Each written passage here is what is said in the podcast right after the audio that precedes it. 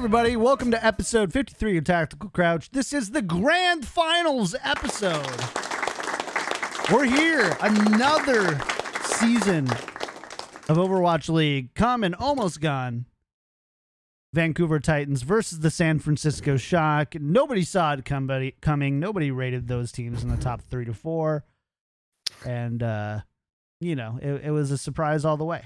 I, I will say this. This is the one thing that I will say. I think that we are seeing the two best teams in the league in the grand finals, and for all the flaws of the uh like the the scheduling and uh strength of schedule and all that stuff by error or not i feel like we have the right two teams in the grand finals if you look at it completely objectively Yeah, Yes. I would agree. The only other team you could make the argument for is NYXL. Yeah. And if you take stage playoffs into account, I think that's a weak argument as well. Yeah. Because they can't win in stage playoffs Yep. Yeah. Yep. And obviously got mega. Uh, no, actually, l- let me not say this. They got 4 0 by Shock, but Yeah.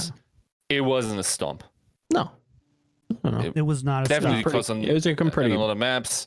Yeah. We often saw the golden rectangle uh, on their pushes, meaning that um, like overtime situations, uh, certainly close, maybe one Yeah. time find a way on some of those maps. But yeah, like still very, very impressive, of course. Not dropping a map in the lower brackets. Insane performance. Writing was on the wall for Shock to be a super team and they even delivered above expectations in that regard. I think over the season. I would say so. Going what at 16 and 0 in the losers bracket is pretty crazy. I think this is like a a, a love letter to stage two in the golden stage. Um, this is this is pretty incredible, and to to see them going into the finals and you know if they win off the back of that, that's that's a, a pretty fun story to to retell people, you know, in, in Overwatch League season 15. You know, I'll remember when the San Francisco Shock made the undefeated run and over overcame the Titans in the trilogy? Like this is this either way, this is going to be an incredible final. Yeah, Yeah, I mean, I, I yeah, it's it's great. I couldn't be more happy about the teams that we saw. And again, la- last season I didn't feel that way. We had the London Spitfire and the Philadelphia Fusion, and if you were writing or talking about Overwatch League in Yep. season 1, you were trying to find ways to justify why these were the two best teams. And I think that especially for London, I think you could because we were so Yeah. close off the heels of Apex. We were so close um to seeing these teams, you know, really kind of Mhm. define a meta in Apex, which at that time was kind of the the dictating uh tur- Kind of the governing body. Yeah, yeah, kind of yeah. Yeah. they were the yeah, yeah. They were that's that's where the good players and the good teams largely went and the winners of that were largely considered the best in the world. Yeah. I mean, So- and and taking two of those two of the the the best teams from that era and slapping together in one team, you're gonna have mechanical geniuses, and and that's what London still is kind of made up from. It's just that this season and maybe Overwatch League going forward is more teamwork oriented. We're seeing that this is a better indicator of a, a team doing well is how how well they how well do they do in, in teamwork and team compositions and how good the coaching can manage different personalities, which is something that London really never has done in the past. And you know, given the right circumstances in season one, they were able to to just kind of wake up and and and showcase you know why they were considered some of the best players in the world. And you know, they took home season one, so Mm. can't really count them out. You know, they're always a they're always a dark horse, or at least you know. We'll we'll see going forward. Um, in the weeks to come, I'm guessing over the next two or three weeks, we're actually going to do a little bit of a post mortem on season two.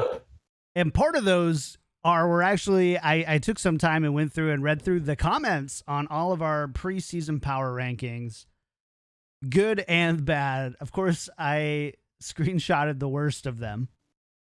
All you keyboard courage warriors, you know, letting us know what you think about our takes. And of course, I cherry picked only the wrong ones. And then, uh, you know, we're going to talk about all those, have a little fun over the next couple Yeah. weeks. And, you know, Some of those Get prepared. some of those were actually worse than uh, me saying that Chengdu is going to be the worst team in Overwatch League. I wouldn't go. I wouldn't go that far. ridiculous. I wouldn't go that far. Um, yeah, there are some really great ones. It's great to reminisce, and you know, the Overwatch League. If you're like a content creator, the Overwatch League season is kind of a, it's a marathon, man. You Yeah. know, you've got stuff going on week to week to week to week for so long, which is awesome. We always had something to talk about, Mhm. but we also never really got to like zoom back out from what we were doing pre Overwatch League season two, right? And so I'm Mhm. really excited to be able to do that again, to be able to, uh, you know, kind of Take a step back, enjoy the scenery. enjoy the scenery, make some like, uh, who who's gonna sign who, and how are how are these different um, homestands going to affect how teams perform? And there's there's so many great things that we're gonna get to talk about. So I'm I'm still kind of debating on whether or not this is going to be another era, right? I, I think we had like the the pre-organization era back in like 2015, early 2016, and then I think we had like the org era in 2016, going into 2017 before Apex really started to pop off, and then Apex, and then the Overwatch League era. I think there'd be I think this is a big enough change to how players are going to have to perform, let alone the the numerous patch changes that are undoubtedly on its way. I think this is like reason to believe that this could be another, you know, break in the timeline. And this is okay, this is where we had, you know, actual relatively uh formulaic Overwatch League. You know, this is this is what they wanted in the first place. So why not break the timeline here and define it as something a little bit different, you know? What do you Yeah. think, Yiska? You think this is uh big enough? I mean, the thing is, like, I I had a, an article, I think, in after stage one, I Mhm. think, where I said this was going to be the golden era of Overwatch, and um, What, this season or next season? this season, starting from then. Some of the reasons didn't come true. For instance, th- uh, sort of like at the time, we didn't quite know when a massive meta shift c- was coming in. Uh, it Sure. was assumed Or goats would be going quick more Yeah. quickly. It was also assumed in the article that goats would be undesirable. I don't see that notion all too often now that we're past it. I think a lot of people that now think more fondly uh, back on it, especially over the uh, stage four meta, p- perhaps. But um, yeah, I think overall, while we could debate if this is the golden era of Overwatch, um, I mean the storylines, these what these two teams specifically have given us is as good as it gets. I think. I don't. I I don't think you can, other than them like competing literally in all three stage finals, um, and therefore having a score there. Arguably, it's even more satisfying now because now you're at the one-one Mm. break even point, and now this one is the decider. Like everything about this is great. Like you have storylines like Harsha uh, being in both teams. You have storylines of redemption and uh, people making really un- unexpected comebacks, such as Rascal. Um, some some things, for instance, in Vancouver Titans, how good is a complete Kor- Korean contest team?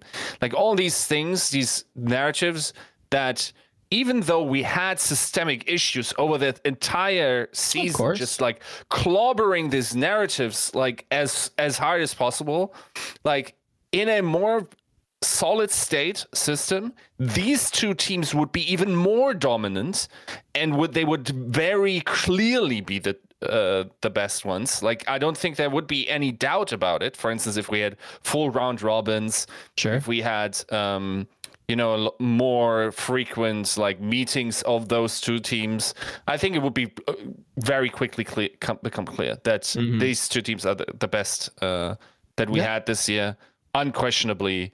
I don't think we would be talking about um, top uh, top three, uh, the big three. I think we would clearly be talking to about the t- big uh, big two, Yep.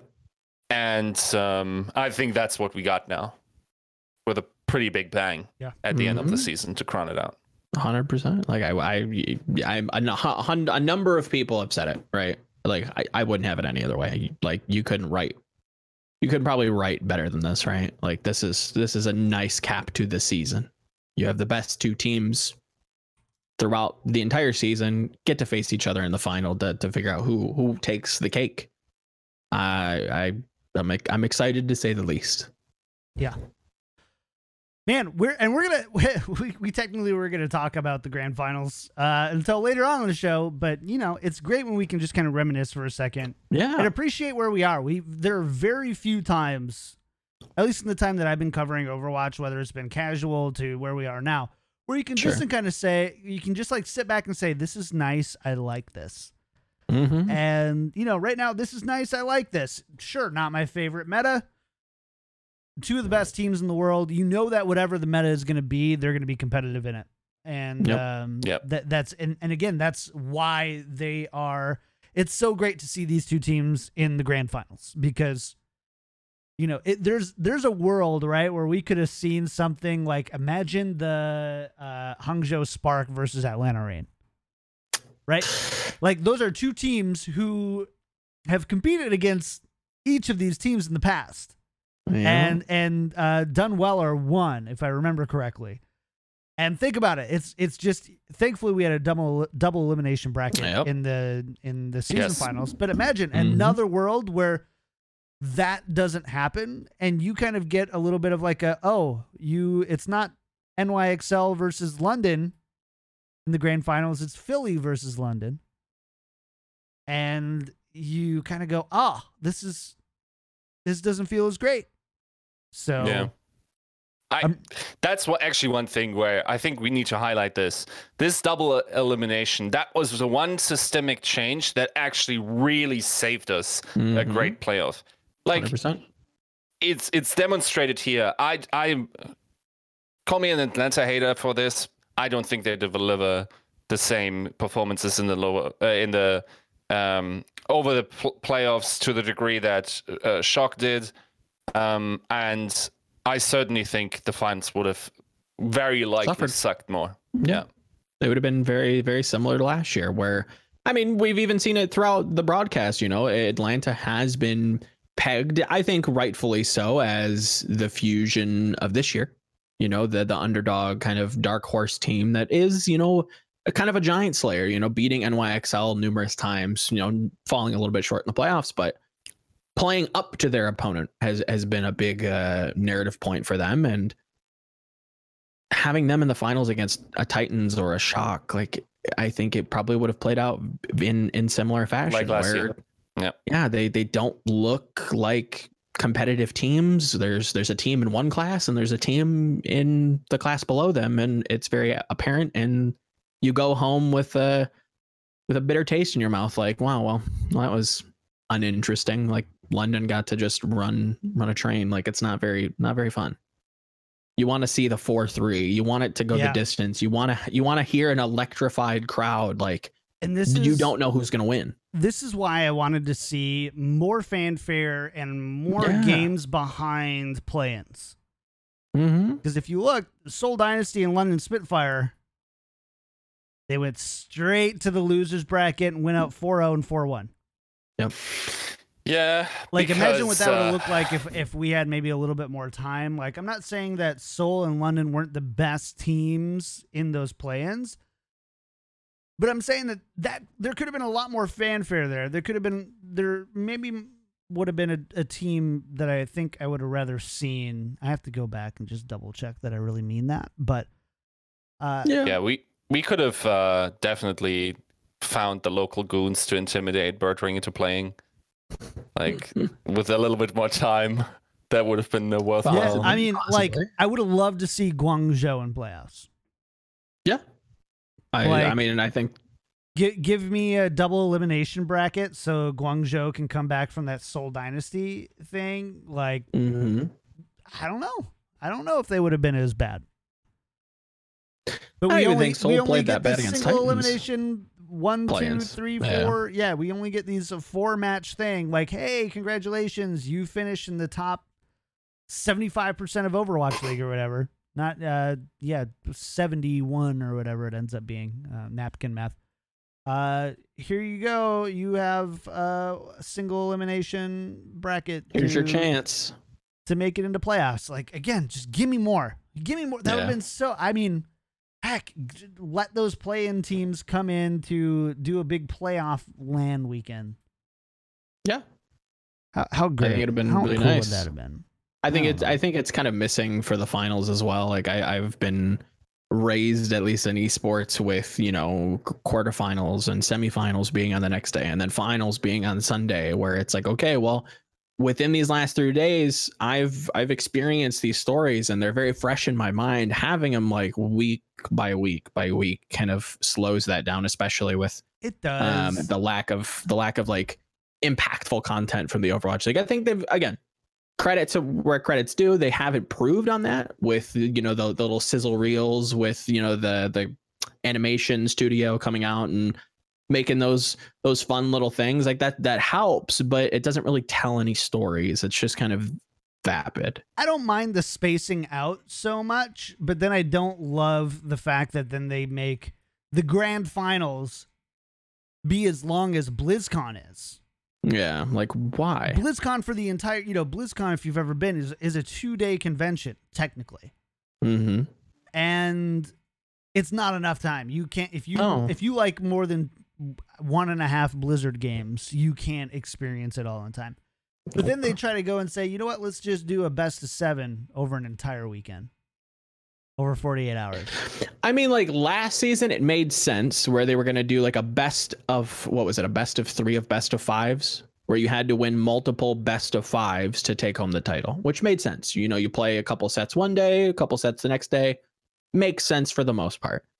Um, this year, yeah, it's a little weird to see that they've booked the arena for three days with only one day of actual Overwatch content. Yeah, we have you know the the pre parties and the musical guests which you know we can get to if we want to talk about which i think is you know tastefully done. I, I, I think it's pretty good. Um but yeah it's it's it is a little weird now that you mention it. Not not a ton of overwatch content to be done on the other two days. I know that um i think some of the talent are doing like a live podcast but i don't know if that's on saturday or with that's within the weekend or what's going on but yeah it, it is a little weird Yeah, I don't. Again, I, I think, I, yeah, I just I feel like the end of this season is rush, and not that we, you know, we had four weeks of playoffs, yeah but like one or two matches a day. sure I, I would like I would like to see more matches a day. I think you can make that a little bit more grueling at the end. I think you can make it a little bit more.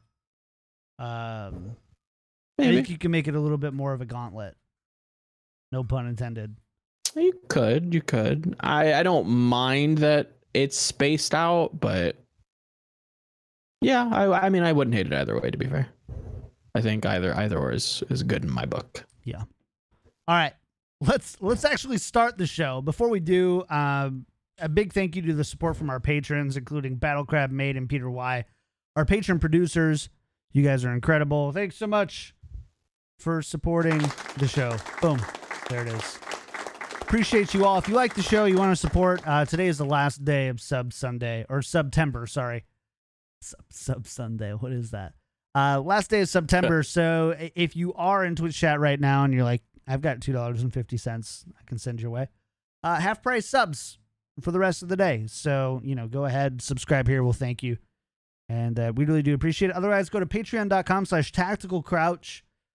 A lot of great questions in our Discord. Like I said, our Discord, um, especially the Crouchers Discord, which is a patron only role, really great questions generally throughout the um throughout the week every every week, but also, you know, great ideas on how we can kind of what they would like to see, like we talked about an extra episode that maybe doesn't go into games as much as like, you know, state of the state of like Overwatch League from like a broad macro marketing perspective and Sure. uh, other things. And so we definitely take that to heart. So patreon.com slash tactical crouch. Let's do that. Follow us on Twitter at tactical underscore crouch.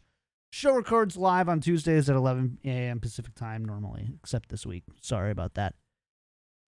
And that's it. That's literally We're it. here. Oh yeah, uh, we're gonna do a we we slept on September a little bit. Um, it came and gone. But oh, actually, on the patron note, you'll notice that Yiska and Joe sound great this week. And we do. A big part of Hello. that has been because of the support from everybody from Twitch and our patrons. Getting new microphones. They just got the new unreleased Go XLR minis. You guys sound great, by the way. And Nice. he- so we've already had multiple comments in Twitch too, like, "Uh, Yiska sounds so good. Joe sounds so good." So, um, big thank you to all those for helping us up that audio game. We appreciate it. Um, Yes, thank you. yeah, so game night, we kind of slept on it a little bit. We're gonna do it really early in in October. If we don't do it this weekend, well, the problem is, is I'm at TwitchCon and uh, Joe is at Grand Finals. Grand finals. Yep. So the end of the month is a little booked. Um, Though I'm there sure was talk- Yiska, you'll probably do a, like a, a viewing thing probably in Discord anyway, right? For Grand Finals. Mm, Probably, Most likely, imagine. yeah. maybe we'll we'll figure it out. Maybe we'll do it again where like Croucher just get talking privileges or something like that. Mhm. Where uh, that's where we did for uh, our last bunch things. So um, yeah, We'll see. We'll see. Maybe we'll throw something together just to say that we, you know, we did it for this month, and then do a proper one earlier. We'll we'll figure it out. Yeah. We'll get you. We'll get you. Don't worries. yeah. So cool. Thank you guys. Let's talk about some of the news really quick. We're gonna come back to the grand finals, but there actually is some news. There is Teams are news. already making A some lot of 'em, yeah. plays. Uh, yeah. Tyrong and Hyun Woo um, from the Houston Outlaws are no longer with the organization. Makes sense. Yeah. I mean, Sorry? um, I think that made a lot of sense for a while. To make some changes, maybe. I mean, Well, they couldn't. yeah. That's the thing. I know. Right. I know. I Yeah. know. Yeah. Let me get my And I cheap think jabs they in, would've. Yiska. I think they would have too. Yeah. So Well, I mean, you can uh, rest easy, Houston fans. Your uh, roster probably will be filled out correctly by the next head coach. So you know that's an improvement already, right? You won't uh, randomly see Bonnie on stage. I would say I think um, Houston is looking okay from the things I'm hearing. Like uh, they're engaging the right people. Uh, of of course, like the owner just like tweeting at uh, Elon Musk for investment, whatnot. Looked a little boomerish, but uh, other than that, yeah, the internals are um, promising. Seem to be going well. Good, good for them. Need uh need a couple more teams to uh follow in those footsteps. You know, let's uh let's get the ball moving. Boston made some Yep. moves. Florida, you're next. What's up? Let me know. Make some moves. Uh, who else? Uh, Moon. Yiska, I think you put. Yes. Did you put this one in here? So Moon's been Yeah. promoted um, to Shanghai Dragons. That was Yeah, that's- like writing on the that's a- wall. Yeah, yeah. I mean, the writing wasn't on the wall that uh, uh, until Blue Haas. and yes, that the once other you were let go, right? Levi and Blue Haas, once they were Levi. removed or let go, whatever you want to, whatever they used in their PR, Mm. it was pretty obvious that that Moon was going to come up. Um, I'll be interested to see uh, who goes with Moon, So if anybody. let's back it up Mhm. for a second. I'm an idiot. Okay. So tell me about Moon. Who is You're Moon? not though, but former Who- LA who- Valiant coach, coach for Mighty AOD, was Yeah. on Team is- CC, their academy team. So They basically, he went from LA Valiant to do some contenders work, and now he's being promoted to Dragons. Yes. Yeah. Sweet. Of course, had these memes, uh, meme interviews, and I still believe that was just a either oh, what he said about lost in or whatever? translation. Yeah. Yeah. like about Custa, you know, like oh, Custa knows too much about Oh, or something yeah. like that. It's just like, yeah, I, I, I, feel say, like that's, I don't know. I, I I I agree that it's probably was poorly translated or maybe he misspoke, but with how contenders finals happen, like I'm starting to wonder like Moon, you you got some weird ideas, buddy. Like you're you're a little eccentric, I, I have to say. I don't know that anybody was playing Ash as much as they were, as weird as Team CC was, but they didn't look great. Um, maybe it was just a player thing, but I'm I'm I'm interested to see what he does with Shanghai in 2020. I mean, increasingly you hear that, especially teams where they don't have a hands-on GM, it doesn't matter how much the head coach knows about uh, Overwatch uh, generally. Like, Sure. Of course, some basic knowledge and then, or uh, let's say, adapt kno- knowledge about the game, of, of course, is required. But Yeah. um, I think they are just there for structure, and then you have other uh, guys that come in, right?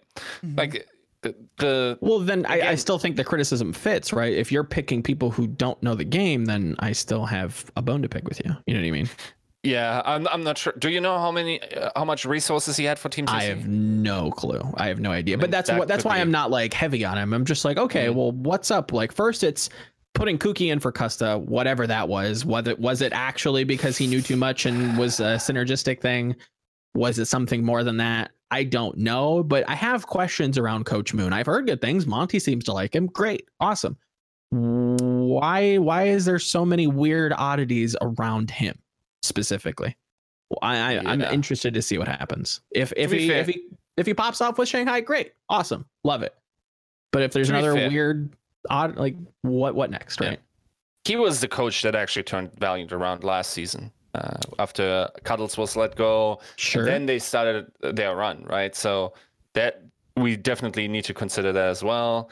Then we got to think about what it means to be in a completely Korean roster. Hundred Okay, percent. we're going to disregard Diya. I'm not sure if this boy uh, stole another contract for a year. We will see. But um, Gotta gotta keep that Chinese tie, you know. Gotta represent at least one person. I mean, I, I'm not sure how much he engages in uh, Chinese social media I have, yeah, I stuff have for them. no idea. I have no Yeah. clue. Is Creed on Shanghai? I know he coached them for some time. I don't know if he still is, though. It's a good question. I will look just for you. Thanks, Chad. Yeah. Let's look it up on the show because that's what our audio listeners really like to do. Everybody stay No. quiet. 15 seconds. Little just. See, with the Go XLR, I can mute my mic and look it up, and you'll never know. Oh man. Man, we should have gotten a sponsorship with us. You like that little plug? yeah. Should have gotten Nice. a sponsorship with us, but I hear the community manager is kind of hard to get a hold of. Hey, uh, So- it says that he's currently a an assistant coach. That is Creed, former I think main support from uh, Miraculous Youngster, legendary Chinese team. But I will stop there. Yeah, assistant coach. So we'll see. Yeah. We'll see. You want to talk about this other one, Kirby? Little, Yeah. I don't know. Like, is there a lot to talk about? I don't know. Like he wasn't really a yeah, so- coach, but So, so Kirby from yeah, what was his technical role as a coach, right? No, No. he was Oh, yeah, I think he practically was a- GM. J- I think he was more the GM, Oh, GM. of Fusion. Yeah. So, practically the GM of Fusion, as Yiska says. Yeah, Uh, it, it wasn't called that way. It ha- he had some President, president of, of gaming kind of kind of Ah. a bullshit title. Operations manager. No longer with the Philadelphia Fusion. Was there a press release or anything with that, or did they just like no, say, "Hey, thank and that is you." very interesting. That's the weird part. Why why is he tweeting that? That's Yeah. that's my question. Like what what kind of uh I don't want to drama mill this, but what kind of things need to happen in order for him to just tweet that and um not even go into a tweet longer or anything like this. And uh but of course like for those that aren't aware, he was the head coach for season 1 and then moved to, a GM role for season 2 um named Twee and uh, Hayes shared the head coach title, and of course, that team failed to make the playoffs. So, um, not a successful season for from a finals participant. Uh, runner up to the first season, I imagine. Um, I will also say that it seemed to me that this was sort of like a gap year for them, simply because Hmm. of a lot of the um, academy team players such as Alarm, Bernard, and, and Sure. uh, them coming online.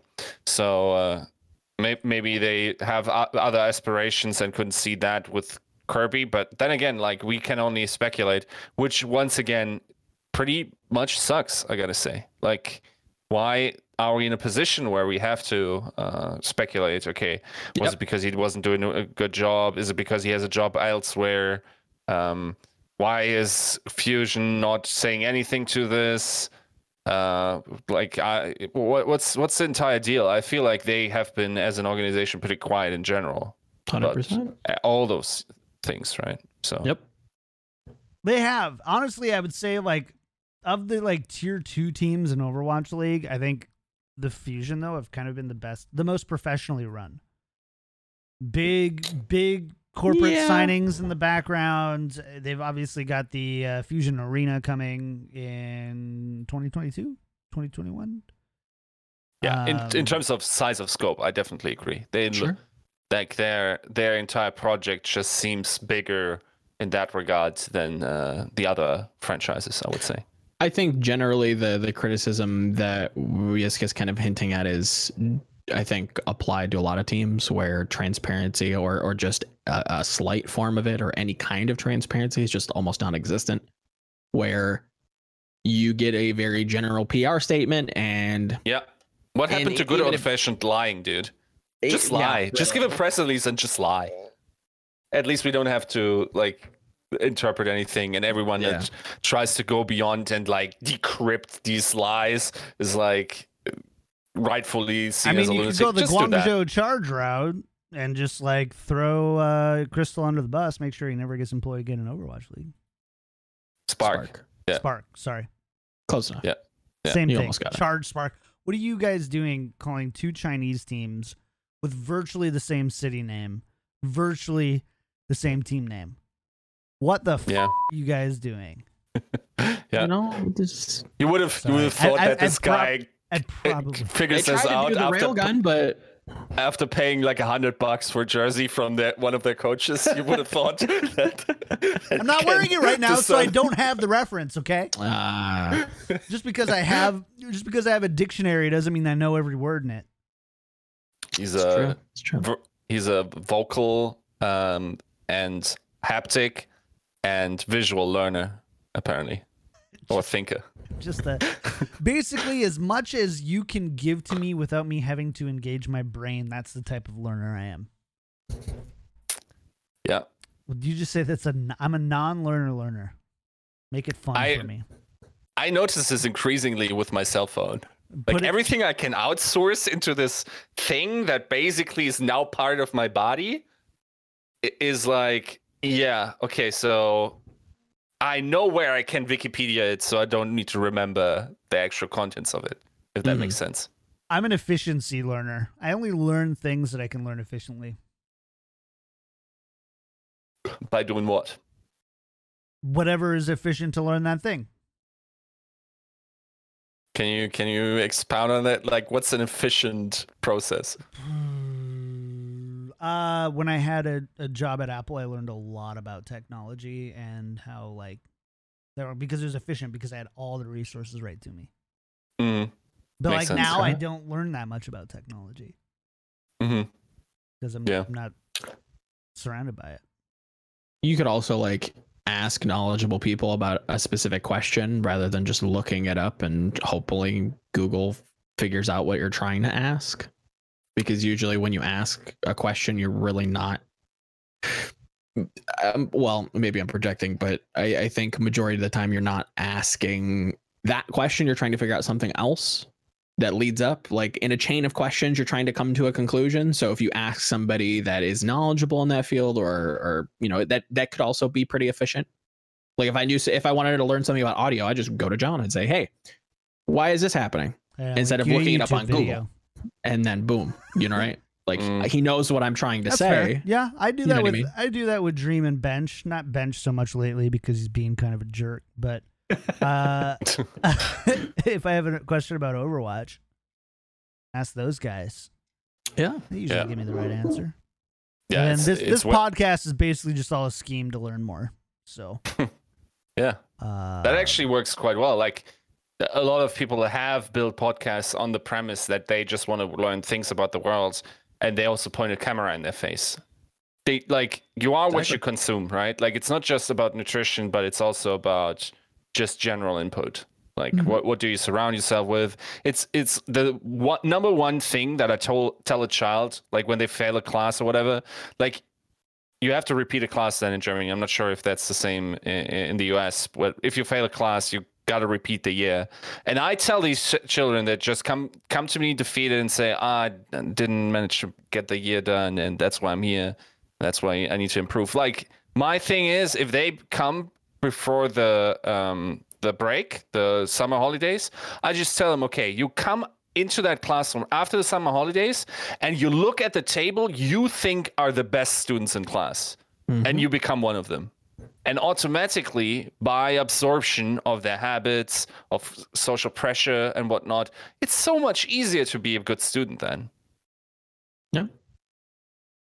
No bad. that's I why always also found- team culture is so important right Yep. Yep. Yep. Yeah. How did we get here?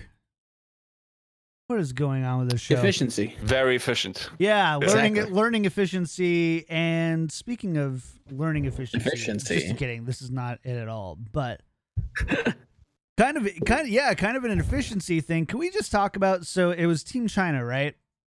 Okay. Team China. For uh, what? f- Just got their fundraising goal for BlizzCon. Japan? Who is it? Who is I it? think it. I think Japan did. I don't know. I have I haven't been. i think to the china is invited and paid for Yeah, right? I'm pretty sure China's invited everyone. Uh, so A team did it. Oh, I don't know which New one. Zealand also got that. That broke uh, nine hours ago. Uh, but there's another team. Can we just talk about for a second how we have a like a tier 1.5 tournament in which teams are having to fundraise to get to? Yeah, not uh not great. I think it's uh been pretty obvious on you know the budget cuts, you know, not being able to invite as many teams and it kind of really being pushed to the side a little bit, just kind of being something specifically just to represent Overwatch at BlizzCon. Um, because it seems like every game has to be represented in some way with a tournament or an event or whatever. Um, and World Cup, you know, is is pretty popular. People enjoy that time of year. Um, Love the World Cup. People love Yeah. the World Cup. it's a good time, you know. It, not the most competitive thing, but you know, it's you know it's fun to just you know see what what what nation does well. Um, and we- and we talked about this before the show, but it, it's interesting to me, you know, which you have to kind of pick your poison. Is it you know, do you close off the opportunity to even self fund your your ticket there, or do you just allow them to crowdfund and kind of build a little bit of animosity in the process? Um, by doing so, right? By by just allowing them, like, okay, well, we're going to give you the opportunity, but you have to get yourself here, and if you can't, well, that's also not our problem because we don't have the money. Or do you just close it off and say, okay, we're going to invite teams, and if you're not invited, you can't come? Like, I, I don't know if there's a great way to do it, but yeah, it, it does feel weird to to see a team like have to pay their way.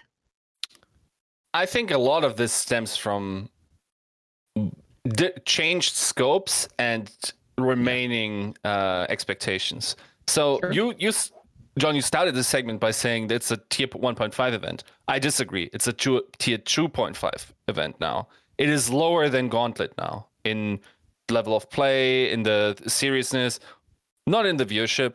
To be fair, because it will be at BlizzCon. True. The problem is, if you go back, and I'm not sure how many Blizzard fans are still around in Overwatch, and uh, certainly very new esports viewers as well, but I think there's still an underlying assumption that the big world finals are at BlizzCon. That was true for uh, StarCraft True. 2. That was tr- true for World of Warcraft. That was true for Warcraft 3 for the longest time, right? Like everything comes together at BlizzCon, even in terms of esports. Now, this isn't true anymore. We're not having the our grand finals at um, at BlizzCon, and we used to fill that void with the World Cup. But now the World Cup isn't as big of an, a thing anymore because we're taking away all these qualifiers that were also like um, hallmark events over the Overwatch ca- uh, calendar, and we're just cutting it down. And we're not cutting it down just in in funding. For instance, I would be way more mad if uh, Gauntlet players had to pay out their own. Oh, yeah, that'd be because it, that a that would be way harder to do, and um, Gauntlet also isn't think- filling up a twenty thousand person bowl.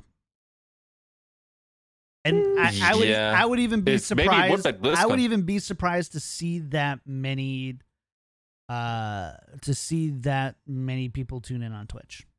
Twenty thousand. No, that is true. That like that would likely won't happen unless there's some advertisement to it, and as, unless it really is advertised as watch your Overwatch League uh, new talents before they come into the league, and it's sort of like uh, almost like uh, you know these uh, preseason events for the big traditional sports, as in like these combines or whatever, right? That like if th- something like this is um, That would we- be an interesting like manufactured leak, right? Like, okay, so let's, you know, find somebody who will report on it and just say, like, hey, the Philadelphia Fusion are looking at this player that'll be at the gauntlet.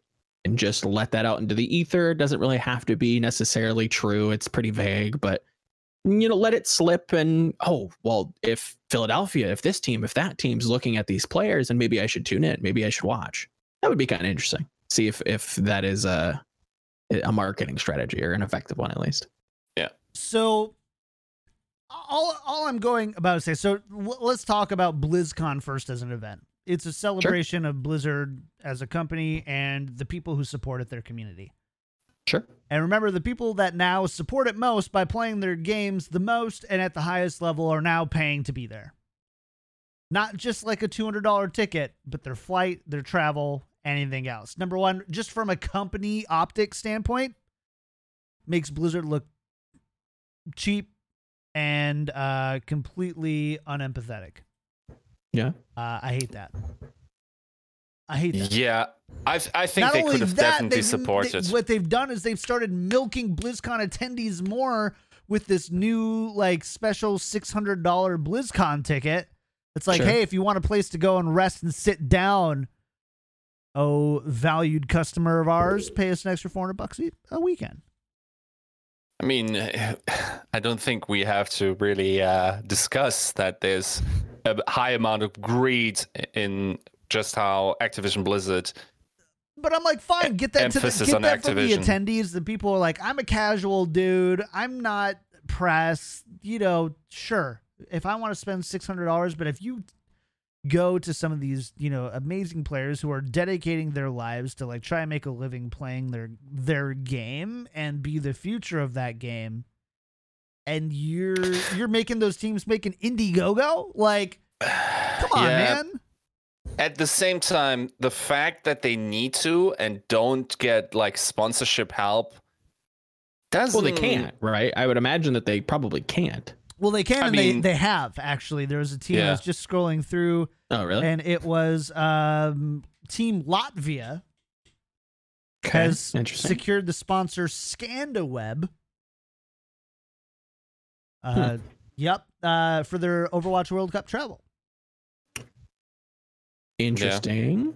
I don't know how they're going to get any kind of return on that, seeing how it can't be on a jersey. I doubt they'll be able to mention them. Sir, sir, Laser Kittens had a private jet company as a sponsor. That's true. That is So true. I, I so- wonder. that, but Just leave that there. I mean, I kind of like that this is has this community feelish thing to it. I just I think it mm, in the problem is that the the teams that already aren't being invited, they would have had the the easiest time collecting the money to go there, like Yeah. China, the US, and those events to collect stuff would have also probably been pretty dope. I think, Yep. like the things that that it could have generated we just have to say like if if you're uh, like i don't know what it costs for for instance germany to fly them out. I'm not sure whether goal for instance in in or whether i think 3000 was recently the last thing that i saw.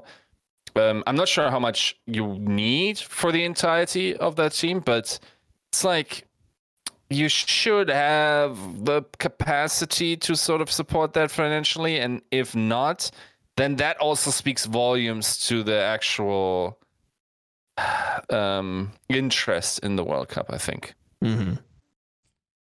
I think that Blizzard thinks that the weather team Latvia, like no offense, Latvia, but only two times, three times on this podcast has the word Latvia ever been said. Sure. They think that they're largely the marketing money, the viewership, and everything will stay will be the same whether they have South Korea, United Kingdom, United States, China, Japan, or whatever. Uh, you know, playing there, and then those bottom, you know, whatever the bottom teams. Hey, if you want to come Latvia, come on, you just got to pay your like, give us money. Like that exact that's exactly what it is though. At the end of the day, is it's just like, you know what? We're paying the way for these guys. the big ones, the good ones, the people who actually like you know, do and, and then they're like why doesn't esports grow in in this uh country or this country why isn't uh you know blizzard supporting these areas and it's just like well it, they kind of have to do it by starting it I, I will say it the the big biggest atrocity is that the US was somehow directly invited despite their recent World Cup. Like, what kind of point Well, mumbo jumbo do you it, need to measure come? it on like the SR, no? Where it's like the global SR of the, No, the no. ladder. No? It's about the recent uh, oh, performances? Oh, okay. performances that at the World weird. Cup. And like I, I remember someone doing the math previously saying, "Oh yeah, the, the US is actually not in," and then they did some wizardry where they were in, or I- I don't know how that even works, especially with the recency bias of these World Cup uh, performances. So, um, but yeah, more tongue in cheek, right? I- I'm not honestly mad about it. Um, Yeah, no, no. I, I just want to see I just want to live in a World Cup world where a team like Latvia qualifies and doesn't have to shill out to ScandiWeb to get to the event Yep. to get their players on a stage. That's all I care about. Like I sure. I under I understand that there's there's numbers and money involved. And again, uh being cheap on your uh international stage of customer appreciation and celebration isn't a good look No. for me. And. I'll be the first one to be to, to call them out on that and say like, "Wow, you guys could have done a lot better." And I think the player base deserves better than pay your way. I. I do. I, I will also say, and this is a discussion we recently had also in the uh, like among us. The thing is, my problem stems from the sponsorship uh, approach, where the Overwatch League, because of the Overwatch League system, we have a very close down uh, possibility of just what kind of range of sponsors we can get. Sure. Fair, if it means that the Overwatch League gets way more money into the entire system of Overwatch by being this exclusive, that's fair. But Trickle then you also esports. Let's yes, go. then you also cannot say, um, yeah, well, contenders isn't making money. For instance, contenders is the same in the same boat, right?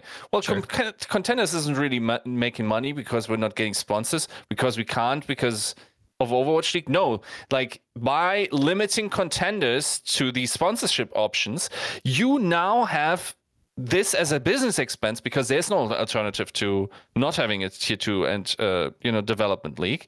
And the same thing is true for the world cup where if you limit sponsorship choices then it's fine to say as the overwatch league well we're making for the entire overwatch league system we're making 20 more millions a year uh, overall because we have these uh, exclusivity deals totally oh, by the way over exaggerating probably those numbers but Yeah. still at the same time then you can say okay we now have as overwatch as a community as a as a esport have more money there will be a red number behind contenders and there will be a red number behind world cup but that is fine because we don't have an alternative what are you going to do okay It's we could get rid of pro, world cup right? How do you make sure Yeah. that you have the best talent in Overwatch League? And it's by stimulating contenders, open division, World Cup, Gauntlet, uh, the SEA Invitational.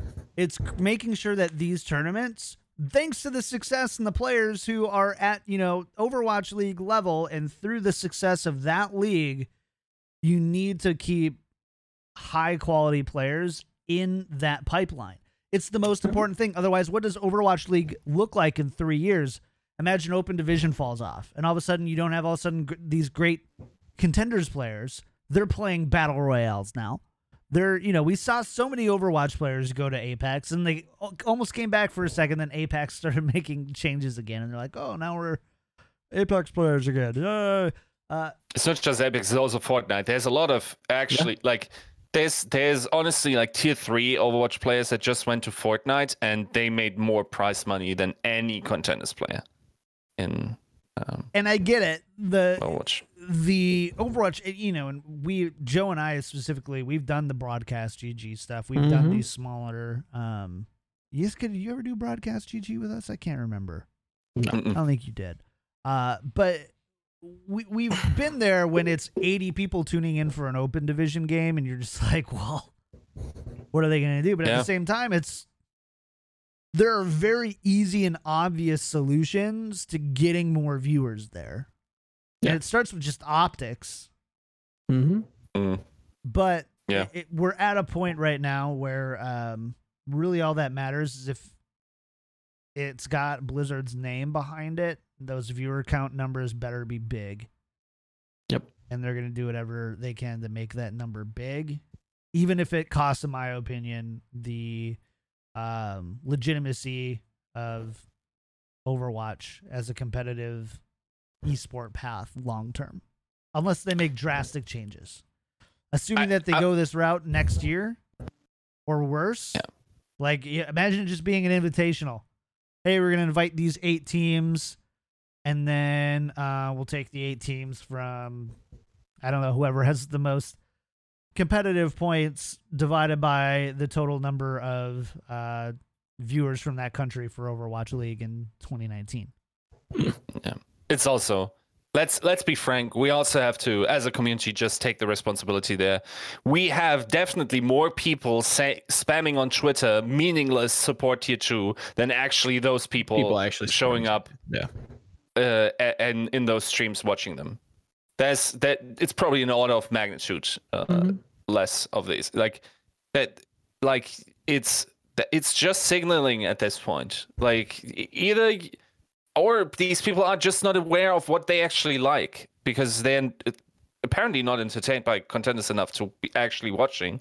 So like of course that has also something to do with the product and with how it's framed and whatnot. And i hope this improves by bringing um, different eyes into this uh, scene like for instance um, I, I liked Elo Hell's take on the whole uh, OG to contenders thing. I've heard about streamer teams um, wanting to assemble. Maybe Sure. not this time.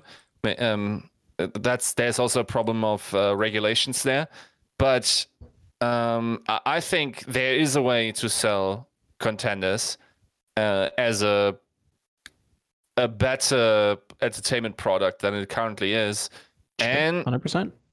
it's it's all once again dude like in other esports for instance in in league of legends for the longest time i'm not sure if it's still the case but their development league was on the main channel and it was promoted and I think it still is, yeah.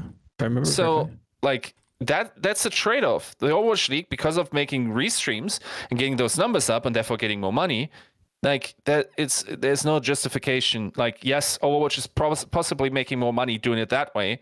You still then need to p- support tier 2 financially. You definitely cannot uh, put that cost onto the teams especially the non-academy teams. You got to support them. I would agree. I think more budget needs to go into contenders marketing. Um, I think prize pool wise, as bad as this sounds, I don't know that it matters for contenders prize pool. Um, I think standardized contracts throughout the league would be good. Um, you know, getting getting pay, players paid just a, a small salary would be good. I, I think just giving them a stage to play is more beneficial than anything that you're going to be able to throw at them, right? Giving them a chance to show Overwatch League talent scouts what you have to offer because we have seen going back to the World Cup, the World Cup be successful to highlight standout performers. There are performers from various different countries that you wouldn't normally expect getting opportunities from the World Cup. And and to again go back to World Cup, it is interesting to see them just completely abandon the structure of the qualifiers and just like okay well these teams are within qualification so we're going to pay for them. And then anybody else who wants to show up i guess can within reason.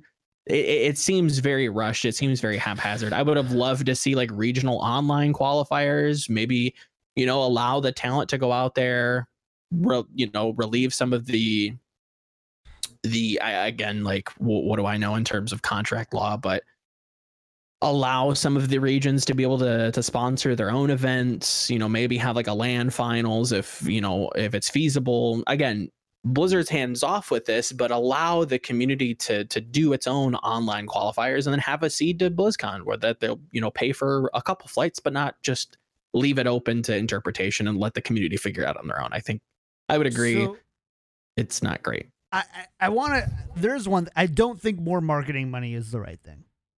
Like I don't. Th- I, I don't necessarily think that you can just throw marketing money at Twitch ads and social No. media stuff to make it work. What I think would bring in the most entertainment for contenders. Um, imagine uh, one match a week during Overwatch League. You bring in the two contenders teams to play on the Overwatch League stage in that region. I mean, yeah. It, the the thing is, can you can you stem those costs, right? Like of traveling there and um, I, again, I think that would probably come from a marketing budget. And again, I think No? you start in the red there. oh, 100%. You get, you know, Uber and Hex casting him, or you get Monty and Doa casting him. You get Sideshow and Bren on the desk saying, so and so from this team is the future of Overwatch League. Sure, sure. Contenders is going to be streaming on Saturday. Go check them out. It's funneling that viewership, right? It's all of a sudden going, you go from this like uh baseball thing where you have MLB and then maybe, you know, like largely AAA baseball is kind of like a joke of like, how can I go spend an afternoon with my family for Yeah, uh, fifteen dollars basically. in tickets and dollar hot dogs. Instead, you go the NFL route of how do I watch NCAA college football to see the future of not only um, the NFL but also my team from where I am. I mean, you've already got that infrastructure in place with academy teams, right? Yep. So yeah. But I think that I think that still needs to be standardized. I think, uh, uh, as annoying as this is to say, it's still being figured out. Um, I would like to see that. That sounds like a great opportunity to again put more eyes on on the product. Um, I don't know. Even even just outsourcing the talent and not as weird as it is, like not having Blizzard's like overruling like refinement on it. Um, it hurts it in some aspects, but it's probably diminishing returns in terms of cost. But and again, don't know, yeah. is- I there's no for cure me, all. what is the biggest threat to Overwatch League in five years? It's I don't know if there's another profit in the system or a Carpe or a uh, whoever your favorite carry Sure. person that you can get behind. Whatever Jake, if you want to use Jake as an example. Uh, I don't, not a great one. Yeah. but you know, like who are those people in the system right now do people know Yeah. about them? Do they have Yeah. a following on social media? How are they creating that following? How are the organizations that they're with helping them create that following for that long-term success? Short answer on all of those is they're not. Or if they are It's they're also- not doing a good job of it. Yeah. it's also like if it feels like we're in this paradigm of think just thinking from an academy point of view when the majority of contenders teams absolutely aren't uh, academy teams right like i mean there is china there is uh, the other contenders regions europe only has two or and one i admittedly guess this is Um, largely from like a western tier Sure. two perspective like I, I'll, I'll admit i don't know how to monetize contenders in china or south america sure I Sure. wouldn't. I wouldn't immediately know. The first thing I would do is I would hire somebody who does. But the, the the thing is, it's we're not going to fill every contenders region with an academy team. That won't work, right? Sure. Can we agree on that? So Yeah. there, like, there has to be some some sort of way to bridge that gap. I'm not saying that we need to pay these ridiculous, sometimes ridiculous, uh, contenders uh, academy team player contracts. We Mm. just need to be able to uh, find a system where it is possible, for instance, for endemic esports organizations to come in and sort of like that investment to be worthwhile, because um, it currently can't be because their their sponsors and whatnot can all not be ad- advertised, and that's a fine trade-off when, when- we're saying that the Overwatch ecosystem is more healthy because we're doing that. That's fine, Mhm. but we still need to create monetary incentives. It's not even just for endemic esports orgs, but just like teams generally that are created uh, around that. And the region that suffers most from this is probably Europe, I would say. But also some of the teams in North America, because we know that these markets would have the possibility to get sponsors if, they were allowed to, but can't now. And also, they would be able to create viewership if it was a more open system, and they can't now. So when we're imposing these uh, limitations, we have this same time have to say, okay, then we have to put these costs onto the Overwatch League teams, as they're doing by having academy teams, Sure. and on on the leagues in in general, right? Like these costs, like yes, it's nice that we're now having more money as an entire scene, but we cannot forget about uh, the Path Pro Pro being um, uh, initiated there, and it's it's also like at some point you just got to say, okay, how much value is actually in the production and the broadcasting of it? If nobody's watching, just give them money anyway, because the important part is that we're getting good players every year, right? Like then just don't invest as much into these stu- studios, even though they already sort of, uh, I mean, they didn't.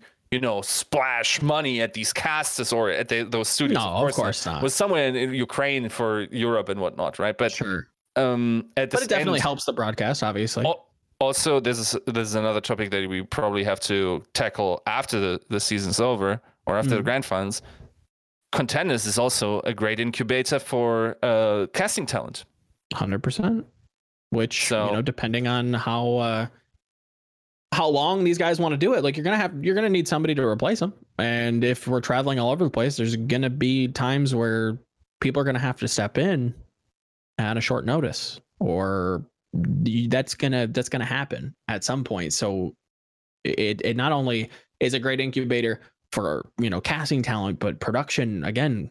Friend of the show, Peggy went from you know casting, not casting, but observing and producing Open Division and, and went to contenders and then worked with Elo Hell and now is in the Overwatch League. You're not going to get those people if you don't have a stage for them to show off, right? And, and show that they can do what they do, right? So it's it, it's an important it's important for the ecosystem. It's not just for players. It's for for literally everything, literally anything. Whether that's a, a social media manager, a designer, a you name it, any job that is tied to Overwatch, you can you can find from contenders. I I, I believe that. Sadly, more often it seems like your chances are better if you take your job seriously in contenders and aren't a player to make it to Overwatch League than if you are the player itself. Uh, we gotta we gotta move on from this. We Mhm. I have no idea. Tangents. Uh, That's what makes the show good. You know? yeah, you know. People said they wanted. people show up for that stuff. Yeah, you know. What, Probably. Even if they don't. That's what we talked about this week. Exactly. So We gotta roll we gotta roll back here to the grand finals. Coming up this weekend. Joe, you're gonna be there. You're gonna get us exclusive interviews I don't know about that. And pristine audio quality. definitely not. That's definitely not happening. Yeah, none of that's I don't know if I'll be get pristine interviews for the site that I'm supposed to be covering for. So we'll see. Did you at least get a press pass this time? I did. I did. I do. I am qualified for press. I will be there. I will not have to. I mean, I So didn't even relaxed. have to. So it was so weird. Um, we'll we'll fi- we'll figure it out. It is very strange though. Yeah. So it's gonna be a ton of fun. But we need to we I think we actually did a really great job talking about this a little bit more in the beginning. But Uh, oh, We've already talked yeah. about how you know great it is to see the Titans and the shock there. How it feels like a truly climactic end to Yeah. a uh, second over the second Overwatch League season. hmm But it's time for us to put our money where our mouth is and say why they think why Hmm. why ultimately I'm, I'm going to make you say a team you think is going to win. I'm going to make you tell me why. Because uh it's no nonsense on this show. Joe, I'm looking at you. I'm not going to let you slide by on like Hmm. if so and so can do this, I think they'll win. Unless they uh, or but if the other team does this, I think they'll win. Nope. I'm gonna say who's who You're giving me a hundred bucks right now. Who do you think ends up walking away winning? So we're gonna do that, and we're gonna actually do that right now, Joe. Right now, right do now, right now. You got to put your money. Thank you for filling for me Why as I think. Um, I got you. Been doing this for he sees me 53 looking. weeks. Yeah, you know. Um, if I had to pick, I think I'd have to pick the shock. Why? I don't. I don't think they showed us a particularly great performance against NYXL. I don't think NYXL really pushed them That was a 4-0 I- performance, by the way. It was, but you know, to be fair, competitive fora wasn't necessarily uh, reading the score, the match score alone. I don't think it does that match justice. I do think it was pretty close. I think San Francisco, from again my perspective, my very limited perspective, uh, looked kind of sloppy. I think going into this match against a team that they have wanted to beat for a long time and have are going to prepare a lot more. And we've seen, to be fair to both teams, very, very well prepared teams and historically. I see Shock with a lot of momentum. I like all a lot of their players. They don't have any kind of strange oddities in terms of their roster. I'm looking at Tizzy. I don't think he's a bad player, but I think when we get to that 0.0001%, that worries me for the Titans, right? He hasn't been with the roster very long. Shock, at least as a core, has been together throughout the entire season. Whether or not some of these players have been played publicly doesn't impact what was going on in practice. So when you move Nevix or you move Super in, that comforts me a little bit more. At least they've had um, assumed practice time. I don't know if Tizzy's had practice time. It sounds like he hasn't, right? That's kind of where my head's at. I do think this match is going to be incredibly close. I wouldn't be surprised, or I would be surprised if it went to anything less than seven games. But uh, with a small percentage advantage, I have to go with Shock here. All right, Yiska. I'm trying to like I'm trying to find they just redesigned the whole Overwatch League website and now I can't find Oh, great. I can't find any of the homestand results. So Yiska, I'm gonna hear from Mm. you. Okay, so one thing that I th- think is important to point out is that it's a re- really weird situation in terms of what practice looks like. So I think two weeks is a long time to still figure out a relatively new meta and find out new things that could be very important. It's also that the other team, unless or, or, or of course you have to keep your scrim circle super tight in order to possibly not leak. Absolutely, like new revolutionizing uh, meta takes. So, like let's say there's a 15% chance that either of these teams just come out with a strategy that completely beats what we saw in the playoffs, right? Sure. So, and now we have to break down that the certainty of this not leaking to the other team by virtue of scrimming the same partners, for instance, and then these contenders teams. By the way, like I don't think any Overwatch League team is currently scrimming. I very much expect them to uh, scrim against. Um, I mean, both of them don't have, have academy teams, but uh, against baby gauntlet teams, event Yep. uh, perhaps. Would imagine. So, so um, there's a chance that the the form that we saw just doesn't matter that much. There's a chance that what happens in these two weeks is super important towards how the grand finals will will go, and with all this considered, like if all is equal, I think that the Titans have a better chance uh, uh, to adapt to these very specific circumstances. And by virtue of looking like they already are past the innovation crisis, I think in a potentially very um, uncertain meta, if Doom is still played, I think if if the Shock has to fix things during the series, I think the Titans have a, a better ability to adapt during a series um, than than the Shock does. But I do think it is going to be a ridiculously close game. I, I personally think it will be, it will go to, down to uh, game seven, just like Titans have uh, the first map pick. That's Sure. also a thing that shouldn't be underestimated in such a close series. That they are the high seed, therefore do have the the map pick. Right? That's like. Do we want to get the could be narrative out of the way with uh, first control being, uh, what is that, 100% indicative of predicting? yeah, I get mean, it out of the way now. Yes, that is a coincidence, kids. Yeah. It doesn't really matter. Yeah, yeah, yeah. It's it, it doesn't that doesn't matter as much, but it's still good to know that you can pick the first map yourself, and then in the ping pong, in the potential ping pong case, you are always one ahead of your opponent It is. to the seventh game. And that is an inherent advantage that the Titans have. Also, nicely, not too big of an advantage, but still an advantage for the upper bracket uh, winner. So Mm-hmm. I like that. Um, but yeah, four four three Titans. Now, I, I kind of want to fight you on the the adaptation when it comes to Titans. When we've seen Titans lose, it's because, or or at least look vulnerable. It's because they either haven't adapted quick enough, or they just don't adapt. Mm. Mm, Even with a a shocking, uh, no pun intended, so uh, you know roster change with with Tizzy, you expect that to continue or or just improve. I, I Yeah. don't I, I really don't see how that's possible in the final on the biggest stage with everything on the line.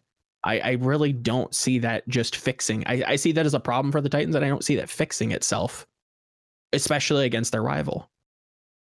Well, to be fair, we already saw that uh, ability to improve during a series. For instance, against hundred percent. I'm not. I'm not right? saying that they In can't meta. improve in a series.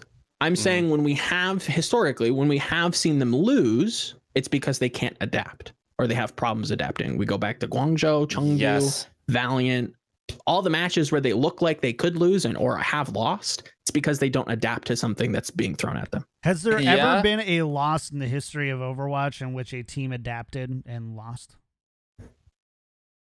Um. I have, to, Yeah, I I have would- to think about that a Like, lot. Here's the Yeah. I so I have a problem with that argument overall. Is like I can I Sure. feel like I can look back at any team in any game and I can apply that logic and just say, you know, man, if they would have adapted, they would have won. I've never I've never, however, seen a team like wow Then- that team really guess- adapted to them well and they still lost. Like I don't. I I guess that's a poor framing or a poor wording of my argument. Um, what I'm saying is that they feel rigid. They don't tend to adapt. They come in with a very strict game plan. At least that's what it looks like from the outside looking in. It looks like they have a very strict game plan. If anything kind of gets thrown at them weird, they do adapt. We have seen them adapt. That's been a very Titans thing to have happen. What happens if that exceeds? What if what if San Francisco? I would say that they have the better, you know, fuller game plan. Being able to use Bastion, I think, a little bit more effectively. We have seen Titans use it, but I don't know. It seems like Shocker a little bit more comfortable with it. Um, I I I, I worry about that. Again, I still think it's a very small edge to Shock, but I, I don't I don't know where that I do stands think up. Shock are more fluid in the sense that you can see more looks from them. You're less worried about a last minute hero change if Sure. if Vancouver decides to throw a curveball. Uh, you would expect Which I don't I don't expect out right. of them. They don't and, they don't I feel think like that it. that's uh, the reason why I asked the question is like I don't see that so much as an adaptation. It's just like they have their plays, they run it. They're the you know, you've got the great football quarterbacks who, you know, Peyton Manning, Brett Favre, who get up to the line and they start calling audibles. And then you have teams like the New England Patriots, which is like, nope, this is this is the game this is the game we run. You you're gonna throw that pass, you're gonna land that pass. That's just how that's just how we play football. And the same way here, Vancouver is just like that's just the way we play football, man. We run this play, we execute it flawlessly, and we win. Whereas I think That- that the shot don't necessarily not not as much. Not as aren't much. tied that to doesn't. that as I think much. that's Yes, I completely switched. I think Really? Titans are way more pickup players, and they like the famously what we heard during Goats is like they win in a, a million different ways where you cannot even really read what they're doing. And they also the kings of chaos where they win five v sixes so impo- uh, so frequently. They they hit it from angles. You think you they they wrote the fucking Kama Sutra on Overwatch uh, strategies. It's unreal how the, that team. how, how that team uh, has an ability to just scramble and uh, figure out things on the fly. I think it's nothing I'd argue with. I think they and, are the best scramble team in the Overwatch League, bar none. Yeah, yeah, I agree. And the thing is, what definitely was the case was that uh, Shock looked more of a unified team. So if I will say, I have confidence in Shock if we are just refining the current meta that yes. we're we're seeing and in a refinement, they probably can get ahead. I don't think they're necessary. Like, think of it this way, right? The problem with Titans, for instance, in stage three was that they were sort of stubborn on not playing. Uh, yes, rigid. Sombra, right? Yes. They saw that Sombra was working for some, and still they were late to the party. They probably saw it also in scrims beforehand. Hundred percent. Now, thought it was beautiful the theoretical meta change that we might see, that is not something that is demonstrated to them, right? Like it's not like their stubbornness really stands in their way there because they don't have that, you know, thing to look at and say, "Oh, that's inferior," when it actually isn't. Don't I think we 100% have that. I think that's the Bastion. It's constantly being thrown mm. around. Oh, this is a cheese comp. It's beatable. Da da da da da. Every time, and again, this is very anecdotal and and kind of vapid, but every time we say that that composition tends to do well. Look at Clockwork Vendetta, look at Goats. It can go back. I can't recall anymore from that point, but there are there is an arrogance about Overwatch that we're not really that accepting as yet of odd strategies that are fighting against our little box. We like to sit in our box. We like to play dive. We like to play quad tank, and we just we just want to refine that. Then a composition comes along to to challenge the grain it does pretty well. Sometimes it overtakes it, sometimes it doesn't, right? Triple DPS, quad DPS in certain maps, it doesn't really overtake. This, I think, is the Bastion comp, and I think Shock is uh, a little bit more comfortable playing that. I think they can use that. I think they can use their deeper bench, their fuller game. Gives them a slight edge at least. I think this not necessarily is uh, a knock against the Titans, but when you have an immediate and sudden change in your roster going into playoffs, that worries me a little bit. Don't see that with Shock. Shock again, admittedly, didn't I, I don't think looked as good as they could against NYXL. I expect them to do better. I expect Titans to probably look better as well. I just think Shock takes it ever so slightly. Yeah. I mean, it's definitely going to be 100%. like, okay, so let's let's assign some. I think there's a greater than 60% chance that this game either okay, let's say 30% it's 4-3 and then the rest of the probabilities are sort of closer towards the center where it's like a very close 4-2 or very close uh, 2-4 in, sure. in those directions right like th- definitely the probabilities just curl up towards like closer scores and um, while there still obviously always is the you know the little doubt because San Francisco was able to steamroll, you know the famous eight percent if you remember those, um, then it, yes, there's a there's an, a fat-tailed uh, probability at the end that it's going to be a disaster and some team sure. is completely go, going to get blown out, and the likeliness of a team getting blown out is higher for Vancouver for me too. I would say. Like I, I think it's much more likely that Shock is going to forward blast them, then Vancouver is going to forward blast the Shock in the finals, for instance. Not, not see, at all for me, high. For me, I think that's uh, that that like uh, that element of blowoutery, right? Like mm-hmm. I think that's more for Shock for me. I think Shock goes into this. I think maybe they get again like very weak and stretchy arguments on my behalf, but I, I can see them going into this and you know crumbling a little bit under the pressure. I, I think maybe that's mm. what was starting to happen versus NYXL Ultimate Economy didn't look all that great. A lot of a lot of greedy ultimates, Moth going to point, using B, not winning able to not being able to win a fight on a flip. Like it was a, a little rough at, at times. Granted, NYXL was the same way. Um, I, I for me, my gut tells me that Shock might be that team that crumbles, not necessarily Titans. Titans is Interesting.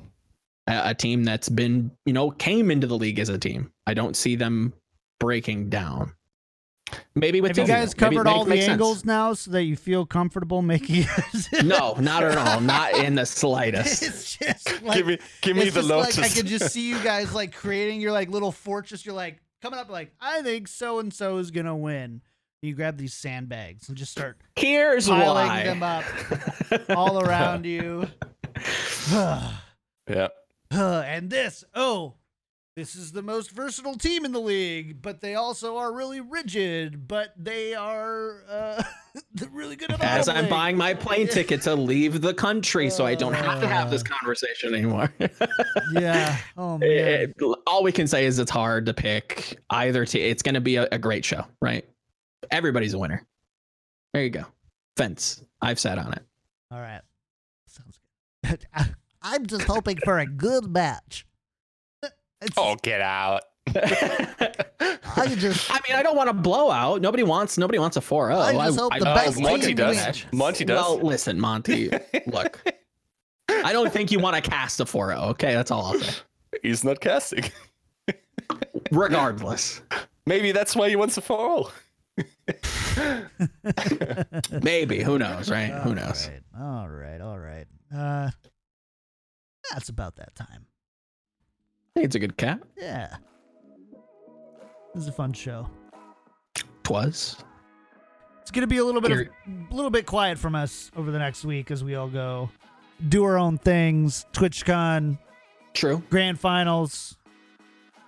True. True. Yiska writing the uh, Kama Sutra, Kama of, Sutra of Overwatch. Overwatch. Definitely. So uh, it's a book I would not It's not buy. a terrible. That is a, not a terrible article title, to be fair. What do you guys think about teaching the Kama Sutras in school? That's very progressive of you. I have no clue how to take that question. Oh my god. Um, I, I just see I just feel like burned by the radiation of the uh, American Puritanism just coming through my screen right now. John is just like, well, listen, buddy, that's between you and your partner in a closed-off bedroom. like, I'm, have sex wherever you want. Just don't try to put anything in me.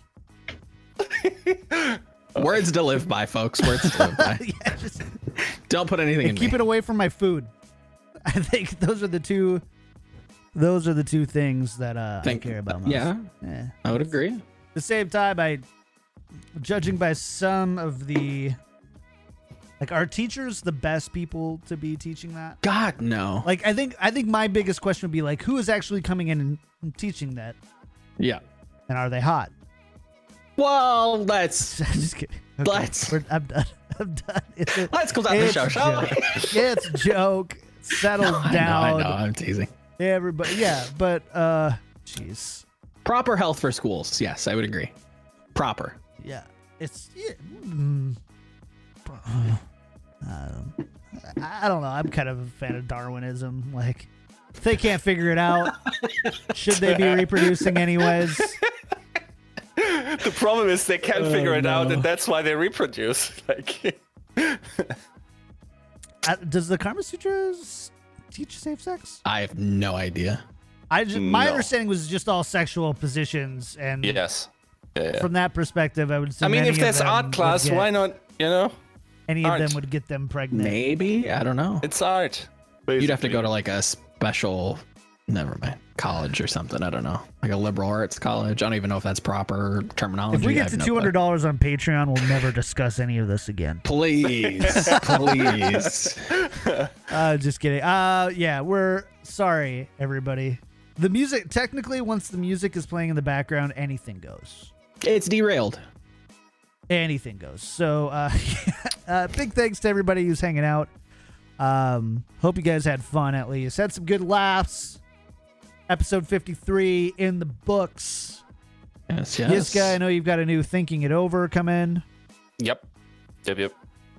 Uh, if Blue ever gets around it, f***ing editing it, No. let's go. what? No, no, no.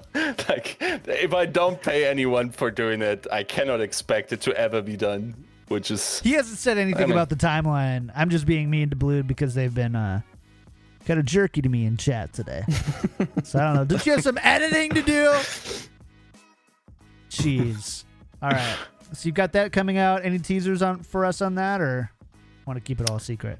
um, it's about my MVP of the season. Um, Profit. Watch me lie to the viewers for 20 minutes, Lie try Profit? to justify why Profit should have won MVP. Honestly, that would be the most on-brand Yiska move. I It think. would. It would. I think if I had to guess, it would probably be Rascal. I guess someone guessed right. I, I could totally see it of like why the London Spitfire were the real winners of season two. Yeah, yeah, yeah, yeah. That's a very Yiska video to show up Yep. in my inbox, For sure is. All right. or at least the idea of him. Make sure to tune into that. Uh, YouTube.com slash Yiska out. Do you have your own True. thing yeah. yet? That's Cool. exactly right. Yeah. Twitter.com slash Yiska out. Sounding great this Yep. week, by the way. I'm excited to hear how it sounds without the uh Thanks Discord to Go XLR. compression. Mm-hmm. Yep. Uh, Joe, what about you, man? I mean, I know you. Uh, prop. I, I mean, you've you're gonna be at.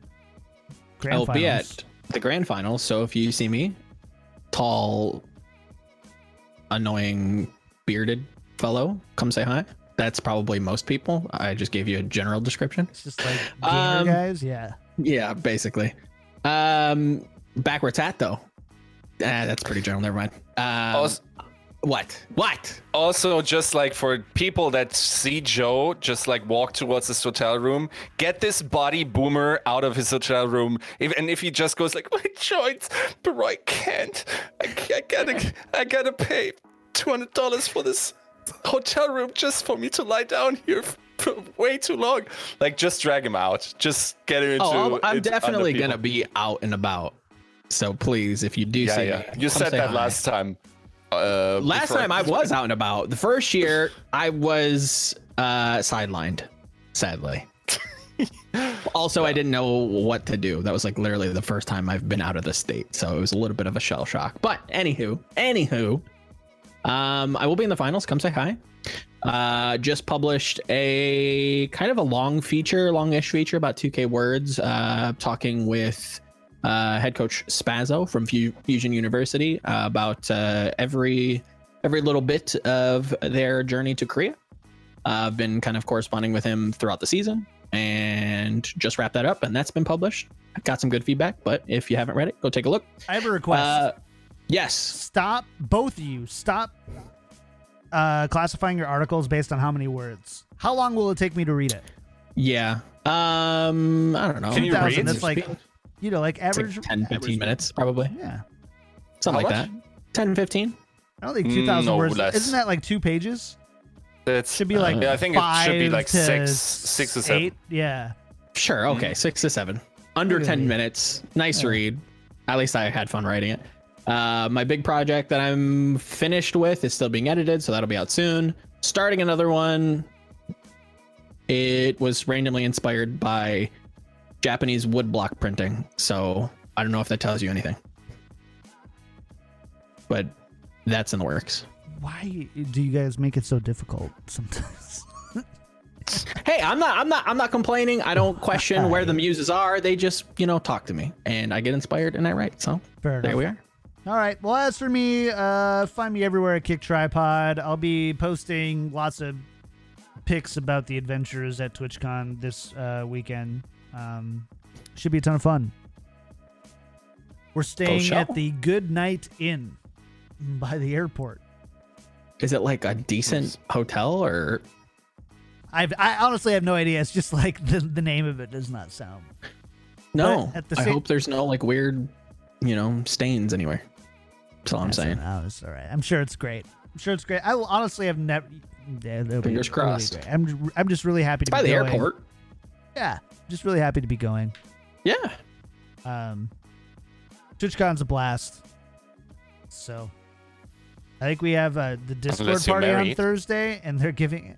Honestly, I've had more fun at cons with my wife than I ever Yeah. had when I was Signal. Signal. Si- Oh, si- damn. single. Sing, single. Than I was Signal. Uh, Then I was Sigma. I cosplayed Sigma before he was released. What do you know? yeah. So Look at my feet. Gonna be doing that otherwise you can find us everywhere at uh tactical crouch and tactical underscore crouch and search for us tactical crouch everywhere like the show support it on patreon patreon.com slash tactical crouch um we'll have a game night soon we'll have um yeah just uh you know We'll keep you it. posted. last day of Don't worry. september by the way Get out there, kids. If you got that Yep. Twitch Prime, sub you do know where it. to put it. Or In the Kama Sutra. Yiska, do it or Yiska makes more boomer jokes on the next podcast Yeah, so it's getting increasingly risky. yeah, you're getting. I mean, man, you're getting. You're just Don't say it. Don't say it. out. I all know. right.